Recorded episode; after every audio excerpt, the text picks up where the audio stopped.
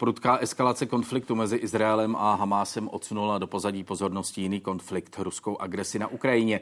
Boje tam ale pokračují a lidi se začínají připravovat na zimu. A to i za pomoci humanitárních organizací. Člověk v tísni, který je na Ukrajině už od anexe Krymu Ruskem v roce 2014, přišel minulý týden o zásoby humanitární pomoci ve skladu v Novoselivce po ruském útoku. Jak zásoby nahradit? Čeká nás další rozšiřování a zesilování existujících konfliktů a kdo nechce usměřování mezi Izraelci a Araby. Hostem interview ČT24 je ředitel společnosti Člověk v tísni Šimon Pánek. Pane řediteli, dobrý večer. Děkuji, že jste přišel. Dobrý večer.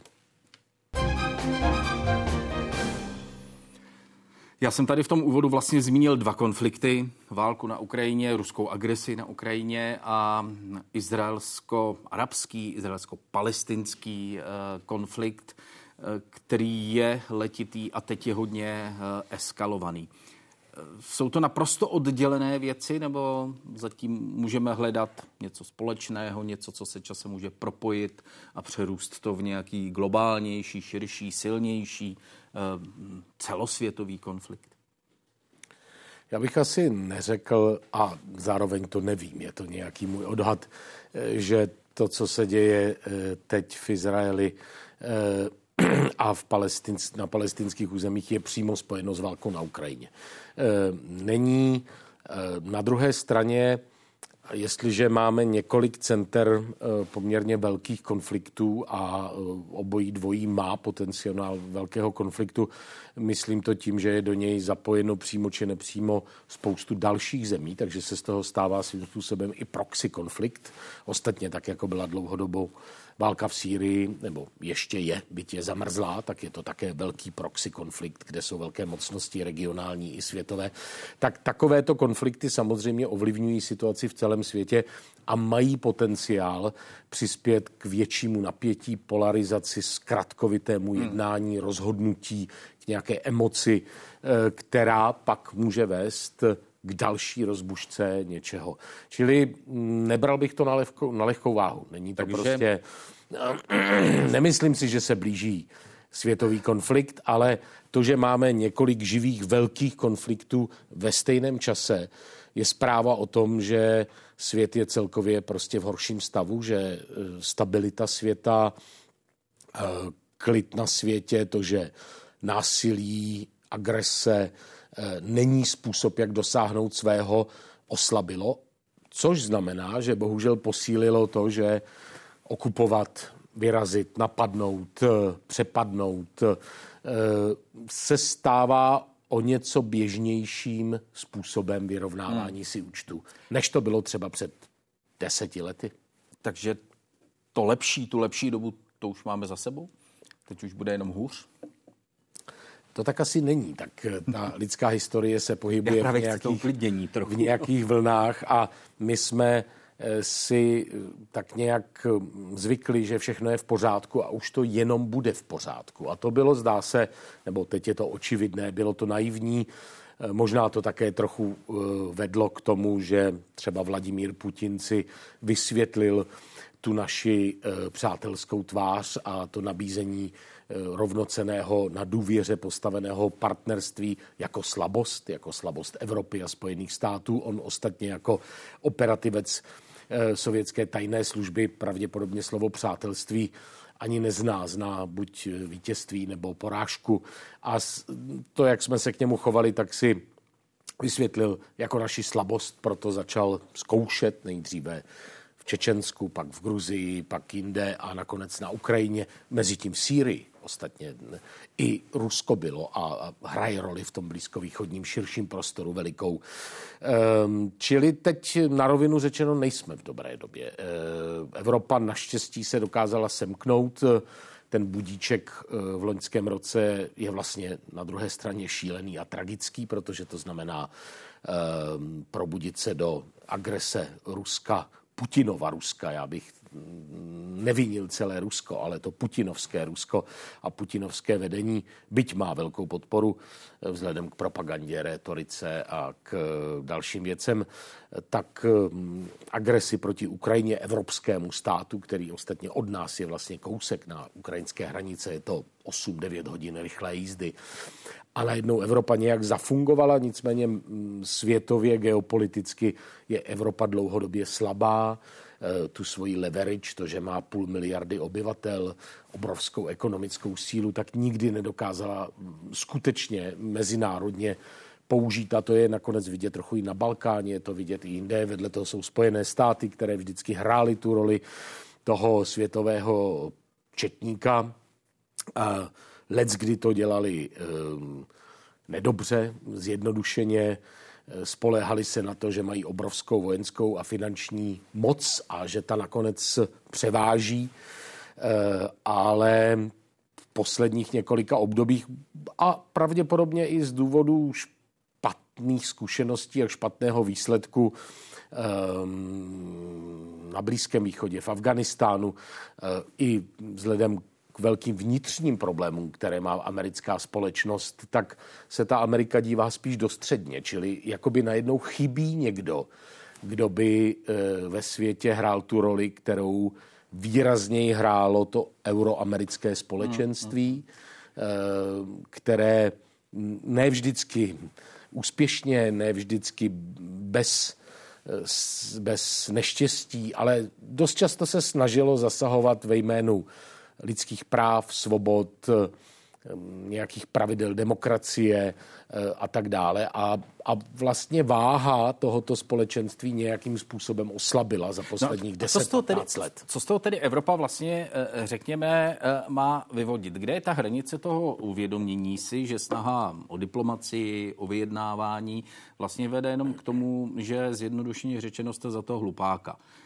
A co s tím teď? Nějaké asertivnější prosazování se, obrana vlastních hodnot, obrana toho způsobu života, o já si myslím, si mysleli, že, že máme Já si myslím, že to už se děje vlastně, když se podíváme hmm. na uh, uvědomění si, jak důležité je uh, vrátit se k plnění závazku v rámci NATO, to znamená posílit svoji obrany schopnost ne pro agresi, ale právě uh, jako schopnost obrany která je velmi důležitá jako odstrašující prvek v těch mezinárodních vztazích. Ty mezinárodní vztahy jsou velmi složité, je tam eh, spoustu emocí, gest, očekávání a když někdo vypadá jako, že se nebude bránit, tak ta druhá strana si to většinou vyloží tak, že se nebude bránit. To je ale ozbrojený konflikt nevyhnutelný. Potom. Ne, není, ne, ne, naopak. Já si myslím, že není. Že kdyby Ukrajina měla větší podporu od roku 2014, než měla, kdyby ukrajinská armáda byla silnější, lépe vyzbrojená,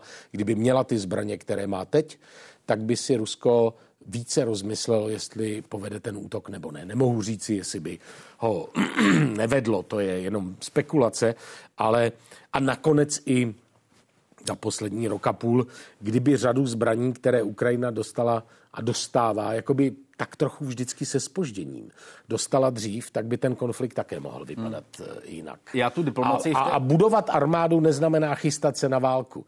Budovat hmm. dobrou, silnou armádu znamená ukázat, že jsem připraven se bránit. Já hned v té další otázce totiž tu diplomaci nechci zavrhnout. Eh, izraelský premiér Benjamin Netanyahu eh, dnes totiž mluvil o tom, že jedním z cílů teroristické operace Hamásu bylo zhatit zbližování Izraele s arabskými zeměmi. A to je vysoká diplomacie a to se děje v posledních měsících. Je to možné? Nebo myslím, teď už že je to, je... součást propagandy. To... Teď myslím to, že ano, jeden ano, z cílů Hamásu ano, bylo ano. Eh, tak s jistotou se to nedozvíme, ale je to vysoce pravděpodobné, protože Irán, který stojí za Hamásem a e, podle některých indicí v podstatě Eh, Irán spolu rozhoduje při nejmenším, pokud vůbec není tím hlavním, kdo rozhoduje, tak jako kdysi Moskva rozhodovala o tom, co se děje tady, eh, tak um, viděl s velikou nelibostí zbližování se Izraele se Saudskou Arábií, protože rivalita mezi Iránem a Saudy je samozřejmě obrovská eh, a pro Irán je Izrael stát, který nemá existovat. Ostatně stejnou retoriku e, má i Hamas a Hezbollah, takže to zbližování e, pro ně určitě není geopoliticky výhodné a vítané a po takovém teroristickém činu, který Hamas provedl na území Izraele, je vlastně skoro jasné, že Izraeli nezbývá z důvodu vlastní obrany, ale i vnitropolitických důvodů, jinak nic jiného než masová operace na území Gazy, která logicky vede k tomu, že Saudská Arabie při nejmenším suspenduje, hmm. pokud úplně nezastaví rozhovory s Izraelem, protože při takové operaci, a to je třeba připomenout, která je vedena velkou silou a intenzitou, tak umírá spoustu civilních obyvatel na území Gazy. Přemýšlíte o tom, co si arabský svět eh, vybere, jestli spolupráci se Západem, která se zdála být, že postupně nastává, a, nebo jiné partnery a konflikt se Západem. Přemýšlíte o tom? No, to, že je něco přibržděno teď, neznamená, že to nebude pokračovat, ale ani to neznamená, že to bude pokračovat. V každém případě, ale mm, já bych úplně nemyslel, že eh, současný konflikt nebo ta eskalace vede přímo k výběru, jestli tedy si vůči síly arabského světa vyberou konflikt se Západem nebo ne. Když se podíváme na tu mozaiku vztahů arabských zemí se západními zemi, zeměmi, tak je nesmírně složitá a pestrá. Eh, Egypt, který na jedné straně masově porušuje lidská práva, eh, tak je velkým spojencem Spojených států eh, v řadě věcí. Kroky vůči Iránu v jednu chvíli vypadaly jako, že jsou velkým úspěchem Obamovy zahraniční politiky. Teď bych řekl, že je pravděpodobně potřeba se zamyslet, jestli to byla dlouhodobě eh, výhodná zahraniční politika. Na druhé straně Trump svým eh, vstupem do, těch, do, do toho pokusu Irán přece jenom dostat k jednacímu stolu a eh, mít ho jako neúplného nepřítele, jenom tedy nepřátelsky naladěného partnera, kde přece jenom nějaké vztahy jsou, eh, tak to vlastně zcela zabrzdil. Je to velmi složité. Nemyslím si, že teď jsme ve chvíli, kdyby, kdy je nějaký eh, spojený arabský svět, který si vybírá buď konflikt nebo spolupráci se Západem, to je velké zjednodušení. Hmm. Vy jste ředitelem humanitární organizace. Takže bych se docela rád možná od té geopolitiky dostal i k no, našemu no, no dose, já se chci to ale na něco jiného.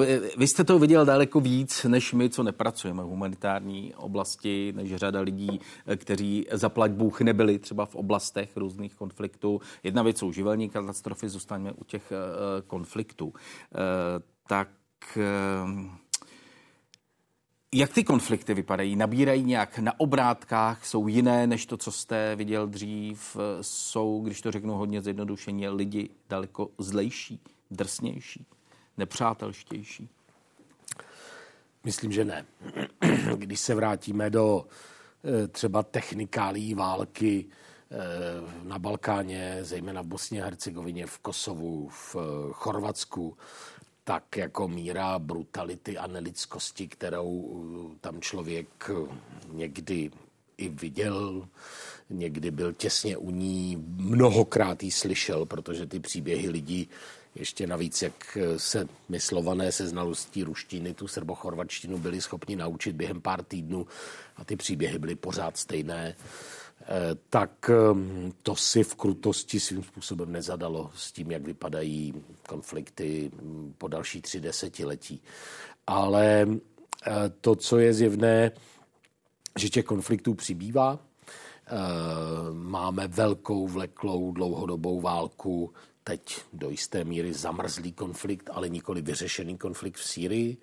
Ty odhady jsou půl milionu civilních obyvatel, to jsou obrovská čísla, samozřejmě ruskou agresi proti Ukrajině, eh, nedávný, nedávné dobytí a převzetí absolutní kontroly Náhorního Karabachu Azerbajdžánem, které znamenalo exodus 80 eh, tisíc a těch posledních 20 tisíc pravděpodobně odejde také. A v podstatě konec Náhorního Karabachu jako enklávy obývané převážně Armény v Azerbajdžánu. Zdá se, zdá se, že prostě eh, to, jak se násilí objevuje častěji a častěji, eh, tak prostě posunuje použití násilí do mm, vlastně jako běžnějšího prostředku vyřizování eh, mezi státních a mezinárodních mm. sporů, tenzí a tak dále. Mocní nemají chuť to řešit jinak? Um, Ať už těmi mocnými myslíme kohokoliv, je to na různých úrovních uh, různě to může být. Nemají chuť, nemají schopnosti? No, spíš jsme ve chvíli tak velké nedůvěry a polarizace světových pořádků a jakési jejich fundamentální změny. Já už jsem o tom mluvil, že ta euroamerická dominance, která vlastně byla i autorem poválečných eh, hlavních dohod a architektury eh, mezinárodního společenství, Rady bezpečnosti a tak dále, tak se eh, dostala do situace, kdy je dysfunkční a to dysfunkční už téměř úplně. Je tam na jedné straně Čína, která má obrovské ambice a postupně je dává najevo. Je tam Rusko, které vede totální agresivní válku vůči svému sousedovi a v podstatě říká, že ten soused nemůže, nemá existovat, že to není země, že to není národ, že tam někde bylo nějakých 40 milionů tak jako napůl Rusů, kteří by měli být rádi, že je zase chceme převzít pod sebe. V takové chvíli Rada bezpečnosti je dysfunkční, čili uh, jakoby, a musíme si uvědomit to, co jsem říkal o Evropě, ta má potenciál, kdyby Eh, si uvědomila, že musí posílit nejen tu svoji diplomatickou a například energetickou a obchodní politiku, ale i tu bezpečnostní politiku. Eh, na to má nějakou sílu v každém případě. Spojené státy jsou hrou okolností, mm, vnitřním výbojem, ale i, i, i, i, i tou řadou těch posledních čtyř prezidentů, kteří každý z jiného důvodu ale každý nějakým způsobem přispěli k tomu, že Spojené státy eh, trochu ztratili svůj význam a svoji světovou váhu. Ať už to byl Bush eh, svou vlastně dost velkou unilaterální arogancí, kdy řekl, já nepotřebuji fungovat podle OSN a to následně opakují Putin a další. Jestliže to jednou je možné, je to možné znovu. Nebo Obama se svou pardon, ale v zásadě dosti naivní mezinárodní politikou s představou přátelství s Putinem například, nebo resetem těch vztahů. O Trumpovi ani nemluvím. Tak zkoušel to jenom Obama a... na druhou stranu v Evropě, taky no, tady bylo Německo, které to zkoušelo. O, v Evropě už jsem řekl, že svoji bezpečnostní a zahraniční politiku má extrémně slabou hmm. na to, co by mohla Evropa ve světě znamenat. My hmm. prostě jsme se k tomu nikdy vlastně neodhodlali jednak jsme si to neuvědomili, jednak jsme nechtěli být jako ti američané, kteří jsou tím četníkem a jednak ty národní zájmy nebo parciální zájmy v Evropě byly tak velké, že nám neumožnili se rozumně domluvit. Teď to vypadá trochu jinak po válce na Ukrajině a možná to je začátek schopnosti Evropy být aktivnější a silnější v těch mezinárodních otázkách. Takže mocní uh, nechtějí. Někteří nechtějí, někteří nejsou schopni a další e, jsou příliš slabí, aby ty dvě skupiny prostě přetlačily. Jsme v situaci, kdy se bude hledat nějaký nový balans, nějaké nové nastavení vlastně mezinárodních vztahů, tak aby bylo schopno snad zastavovat takové války, hmm. jako je válka v Sýrii, eh, v Karabachu nebo mm, válka na Blízkém východě nebo ta eskalace eh, ale ano, kdyby prostě eh, tam nebyl zájem Iránu bez ohledu na to, co říká Evropa a Spojené státy, tak by to možná vypadalo jinak teď. Hmm. Zapomnělo se kvůli Blízkému východu, ten je teď asi nejhlasitěji, nejsilněji slyšet eh, vlastně ve všech médiích. Zapomíná se kvůli tomu trochu na tu Ukrajinu? To myslím, že je předčasné říci. Eh, rozhodně není tak vidět v médiích, protože je prostě nějaká nová silná zpráva, která to přebíjí. Eh, to, jestli bude nějak snížena podpora Ukrajiny, já to spíš nepovažuji za pravděpodobné, protože vojenskou podporu eh, Izrael nějakou potřebuje, ale v podstatě ne velkou. Eh, on má tak silnou armádu, že mu postačí pravděpodobně na eh, tu operaci, kterou teď zahájil.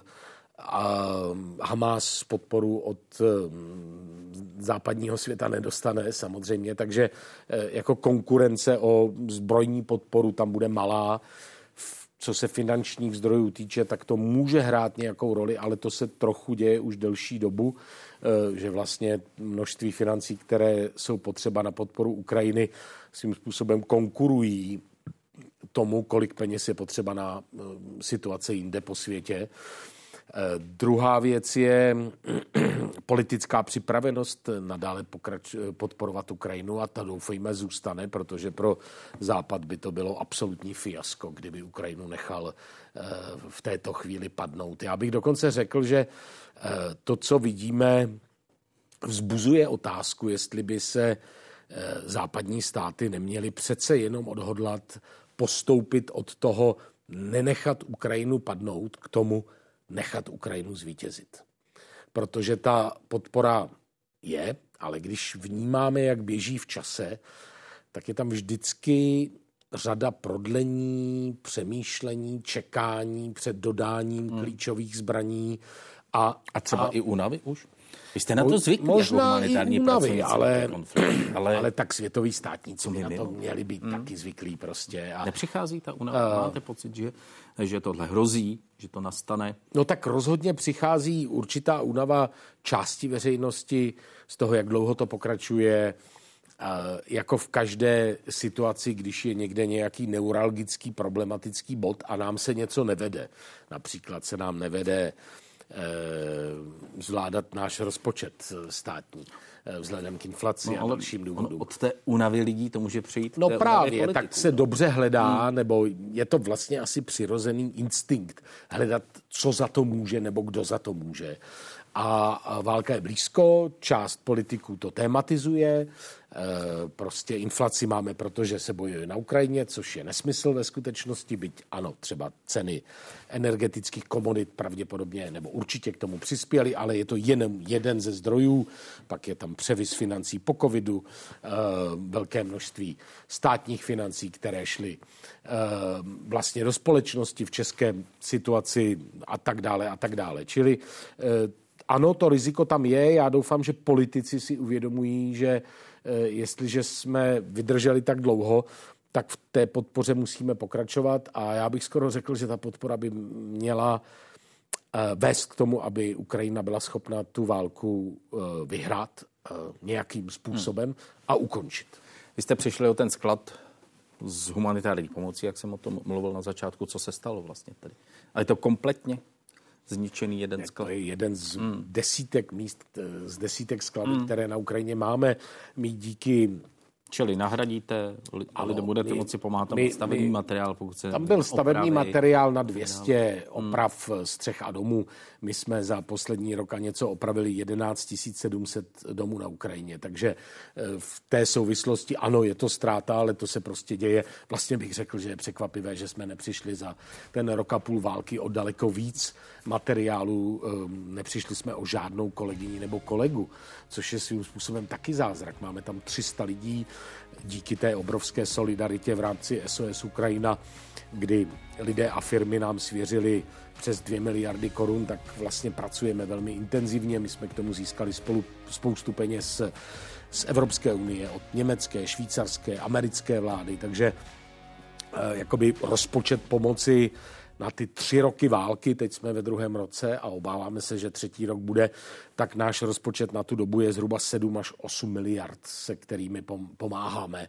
A v této souvislosti ano, je to škoda, ale ztráta materiálu na 200 domů nehraje žádnou hmm. roli. Čili e, není to důvod něco dělat jinak, stahovat se z Ukrajiny, Myslím, že, e, lidi, že pracovníci v žádném nebudou případě utíkat. ne. Ty modality... Čili před zimou pojedete. No, v tom našem slangu se to jmenuje winterization, příprava na zimu, to znamená zateplování, eh, paliva, eh, materiál na utěsnění oken, eh, spoustu dalších věcí, které vlastně pomáhají lidem mít třeba jednu místnost nebo jednu a jednu místnost v tom zaseženém domě uzavřené, mít tam kamna, mít pokud ne sklo, tak tlustý igelit v oknech, který se zalištuje.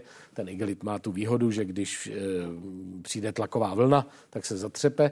Když přiletí kulka nebo střepina, tak proletí tím igelitem, to se zalepí leukoplastí a okno funguje dál, když to, když tam máte sklo, tak o něj přijdete znova kompletně. Čili těch modalit, jak pomáhat, je řada. My zároveň tam, kde to lze, tak podporujeme i nějaké první kroky obnovy opravili jsme a dali do pořádku 80 center pro vnitřní uprchlíky na západní Ukrajině. Oni tam ne všichni jdou dál. 20 škol nově se nám povedlo postavit na nohy a rozjet od během vlastně letošního roku a směřujeme k tomu, že tam, kde to lze, tak podporujeme nějaké malé a střední opravy. Několik kapitální opravy, protože nebudete investovat 2 miliony euro do kompletní opravy školy, protože kdykoliv může kamkoliv na Ukrajině hmm, přiletět raketa, ale investujete 100-200 tisíc euro, aby ta budova byla zavřená, aby se znova rozběhlo topení, aby fungovaly záchody a dalo se tam nějak sice v horších podmínkách, ale nějak pracovat do té doby, než válka skončí. Hmm. Když jsem se vás ptal na to přitvrzování v těch konfliktech, tak vy jste sám připomněl Balkán. Eh, na Balkáně úplně klid eh, není, zejména Srbsko, Kosovo, tam dokonce byly nějaké oběti na životech, nedávno zranění eh, mezinárodní vojáci ze sil KFOR. Letos na jaře to bylo. Chce si tahle část Balkánu zopakovat 90. léta? No, lidé si to určitě nechtějí hmm. zopakovat, když mluvíte s kýmkoliv, eh, kdo si pamatuje tu válku, tak eh, myslím, že to je to poslední, co by chtěli. Hmm. Na druhé straně... Vidí to pozitivní z těch zemí, které se toho dokázali zbavit? Třeba i vstoupit do Evropské ano, unie? Ano, jako já Chorvatsko, si myslím, že určitě ano. Slovinsko, jestli tam můžeme zahrnout. Slovinsko, no, ano, ale Slovinsko je daleko. Je daleko. Jo, je daleko pro, pro Srbsko hmm. třeba, tak je Slovinsko no, daleko. To Chorvatsko asi ale může být. Chorvatsko určitě je to tahoun vlastně toho, že to lze, že to má smysl. Na druhé straně prostě vnitřní politiky eh, nesměřují jedním směrem ani tady ve střední Evropě ve V4 eh, a tím méně v těch post-jugoslávských zemích. V Srbsku vládne nacionalistická, v podstatě dost proruská politika. Rusové intenzivně investují částečně napřímo, částečně prostřednictvím Orbána eh, do srbského vedení a do republiky srbské v Bosně a Hercegovině, protože je to pro ně velmi zajímavý vektor vlivu právě na Balkáně. Eh, dezinformace, podpora mm, jakoby těch antievropských nálad eh, je tam poměrně silná a prostě podívejme se, jak dopadly volby na Slovensku. Eh, naopak v Polsku dopadly teď volby proevropsky, zdá se, ale prostě ta trajektorie té střední a východní Evropy a týká se to teda i nás a tím spíše těch zemí, které jsou ještě dál na východ a na jih, tak prostě není přímo čará. Je hmm. složitá a je potřeba si uvědomit i to, že Rusko, které nějakým způsobem uh, se znovu přihlásilo k těm svým velkoruským nebo sovětským ambicím, to znamená jednak obnovit co nejvíce ten svaz eh, a jednak obnovit tu svoji sféru zájmů, do, kterého, do které Balkán střídavě patřil a nepatřil v minulosti, tak hraje aktivní roli. Věřme, že to nebudou devadesátky, že už se to nezopakuje. Pane řediteli, děkuji za rozhovor v interview ČT24. Naschledanou. Naschledanou. Za malou chvíli události, nenechte si je ujít a klidný večer přeju. Naschledanou.